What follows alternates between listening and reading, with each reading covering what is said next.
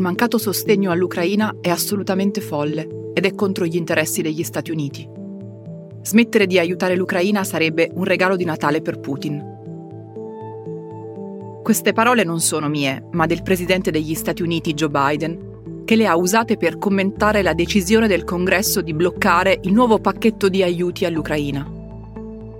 Una decisione, quella del Congresso, presa non tanto per smettere di sostenere Kiev, quanto per assecondare le ostilità della maggioranza repubblicana verso il presidente Biden. Del resto negli Stati Uniti è già iniziata la campagna elettorale e questa decisione, come tutte quelle cui assisteremo da qui al prossimo novembre, hanno principalmente un obiettivo, pesare sul voto degli americani.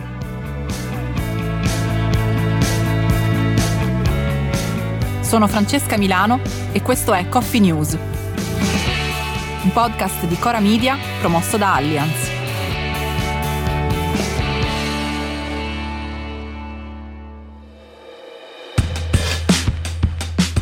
Procediamo con ordine.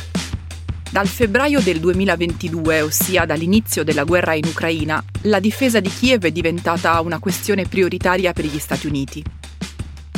Gli Stati Uniti insieme all'Unione Europea sono i principali finanziatori della difesa ucraina. Nel corso del 2022, il primo anno di guerra, gli Stati Uniti hanno stanziato più di 100 miliardi di dollari per la questione, cifre che riguardano sia gli armamenti sia l'assistenza umanitaria. La decisione degli Stati Uniti e dell'Unione Europea di sostenere l'Ucraina sembrava trovare concordi tutte le forze politiche in gioco. Poi, nel novembre del 2022, qualcosa è cambiato. Negli Stati Uniti ci sono state le elezioni di medio termine, quelle con le quali si rinnova il Congresso.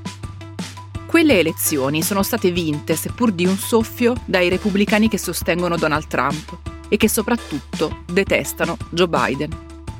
Così, da quando nel gennaio del 2023 si è insediato il nuovo Parlamento, la Casa Bianca si è ritrovata impegnata in un complicato braccio di ferro con il Parlamento. Lì la maggioranza repubblicana è di appena tre voti. Tre voti, anche se sono pochissimi, bastano e avanzano per fermare le richieste presidenziali. Per questo, nell'ultimo anno, la politica americana è passata da un impasse all'altra su questioni cruciali come la politica sanitaria o il bilancio.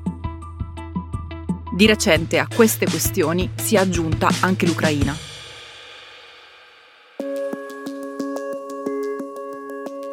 Le trattative per lo sblocco dei fondi per Kiev si sono fatte sempre più complicate e pochi giorni fa si è arrivati alla decisione dei repubblicani di fermare tutto, almeno fino a nuovo ordine. Una decisione che non sappiamo se e come verrà sbloccata, specie dopo la visita di Zelensky a Washington. In realtà la destra repubblicana sostiene di non essere pregiudizialmente contraria a sostenere l'Ucraina, solo ha allegato l'avvio dei nuovi aiuti militari a un inasprimento delle politiche migratorie al confine messicano. Su questo tema Biden si è detto pronto a fare concessioni significative, ma non è ancora chiaro né quali né quanto stringenti saranno gli inasprimenti ai confini richiesti dai repubblicani e tantomeno è chiaro quanto Biden sarà effettivamente in grado di accettarli. Questo perché Biden sa che per le elezioni del prossimo novembre il voto dei latini sarà cruciale e che un irrigidimento delle politiche di confine potrebbe portare una fetta così strategica di elettori all'astensione. D'altra parte però per Biden anche continuare a sostenere l'Ucraina è cruciale, sia per ragioni di politica estera che per ragioni di politica interna e di politica economica.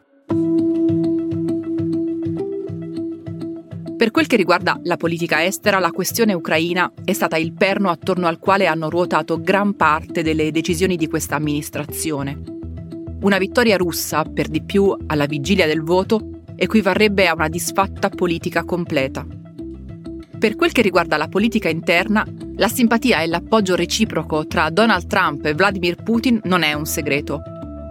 Trump è il cavallo su cui Putin punta fortissimo per il futuro.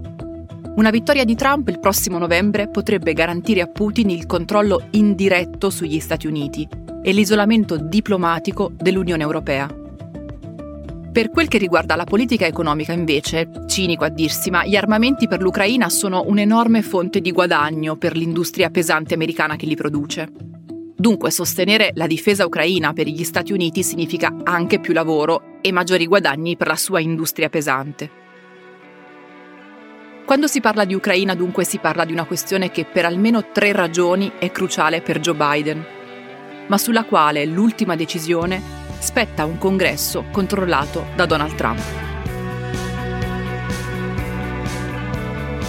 Coffee News è un podcast di Cora News prodotto da Cora Media e promosso da Allianz. Condotto da Francesca Milano, Guido Brera, Mario Calabresi, Simone Pieranni e Lorenzo Pregliasco. La cura editoriale è di Francesca Milano. In redazione Luciana Grosso. La supervisione del suono e della musica è di Luca Micheli. La post-produzione e il montaggio sono di Andrea Girelli. La producer è Monica De Benedictis.